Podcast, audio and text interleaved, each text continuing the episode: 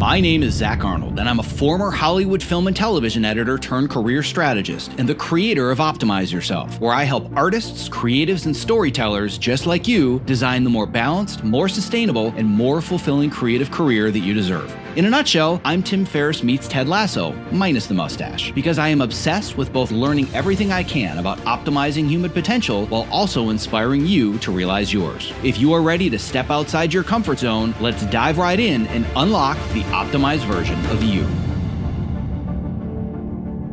Hello, and welcome to the Optimize Yourself podcast, where I share honest and candid conversations with best selling authors, world class athletes, Hollywood legends, elite experts in a variety of fields, as well as everyday people that are achieving extraordinary things.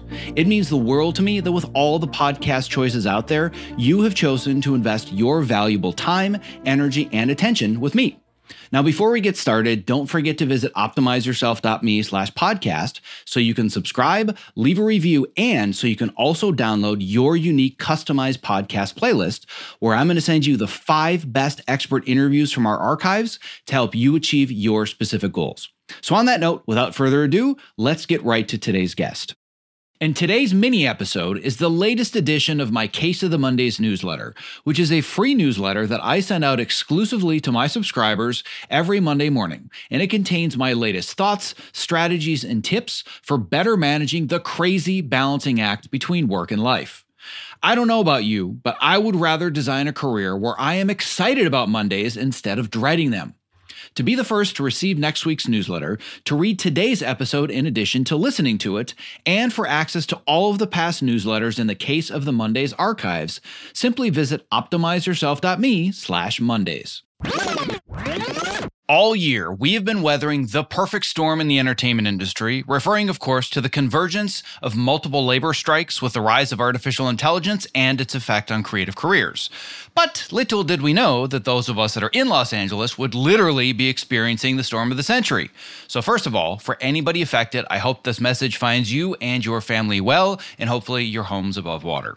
Now, regardless of whether you are literally or figuratively in the middle of a perfect storm, if there's one lesson that we have all learned the hard way all the way back since March of 2020, it is the following The only constant in life is change.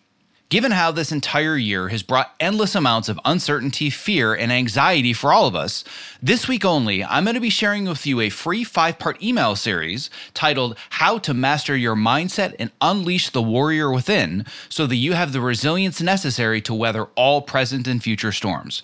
And if you're listening to this and you're not a member of my newsletter, go ahead to optimizeyourself.me slash newsletter and you'll receive all five parts in your inbox. And day one is all about identity how to weather the storm without losing yourself. I believe the fear underneath the fear that we are all experiencing right now goes far beyond the current economic crisis. We are collectively experiencing an identity crisis. When not only our livelihoods, but also our entire identities are wrapped up in what we do, it is easy to lose sight of who we are. If your identity is largely tied to your job, it's been a rough year, to say the least. Not only is there no work out there, we're not even confident that our jobs are going to be necessary anymore when the work returns.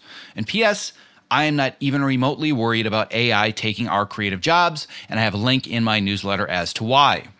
Now, while I can't speak for everybody, what I am largely seeing from reading the various industry Facebook groups and the reader comments on Deadline, and as a warning for the sake of your mental health, do not read the comments on Deadline. What I'm seeing is the prevailing notion that we just need to wait it out until we can quote unquote get back to work. But unfortunately, if you largely define yourself by what you do and you've lost a sense of who you really are, going back to work isn't going to solve anything. If anything, it's going to make your problem worse as you become even further enmeshed in your work identity. Now, to be clear, there is no shame whatsoever in everyone's need for a reliable source of income. And reading about so many people that are losing their houses and moving away from the city to transition to a more quote unquote stable industry, well, it's absolutely heartbreaking. Going back to work is absolutely the checkers move that solves our most urgent problems.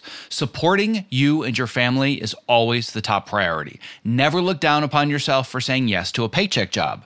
However, if you have the financial space or alternate sources of income to weather this period of uncertainty for just a little bit longer, I see tremendous opportunity in all of this disruption. And the chess move is using this time to redefine who we are beyond our resumes.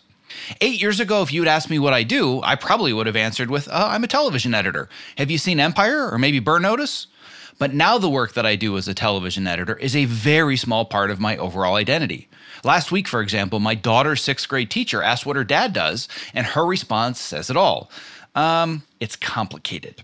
The short list of how I answer what I do when I'm asked today would be something along the lines of creativity coach, career strategist, podcaster, author, editor, ninja warrior, husband, and father. I don't know, sounds pretty scattered and unfocused, like I've simply become a jack of all trades, right? Yet underneath all of my wide and varied job titles and passions, there is a master of one who specializes in connecting seemingly random story points and ideas and communicating them in an easy to understand, entertaining, and emotionally engaging way. Now, beyond that specialization, I no longer define myself by what I do. I define myself by the values and the character traits that comprise the larger mosaic of who I am. The short list of character traits that collectively define me include, but are far from limited to, resilient, bold, gritty, courageous, consistent, determined, focused, committed, inspiring, and confident. And by the way, I wasn't born with any of these character traits, although I no doubt learned several of them via osmosis thanks to my wonderfully supportive family. As a self proclaimed extreme introvert who spent much of his life afraid of his own shadow and getting beat up incessantly because of it, I had to relentlessly push myself to earn the right to describe myself as any of these, much less all of them. And one single decision to step outside my comfort zone is what changed everything. My sliding doors moment. If you're unfamiliar with the concept of a sliding doors moment, it's a seemingly inconsequential event that ends up becoming a major fork in the road for the future trajectory of your life. The term was popularized by the Gwyneth Paltrow film of the same name, and the concept is way better than the film, trust me.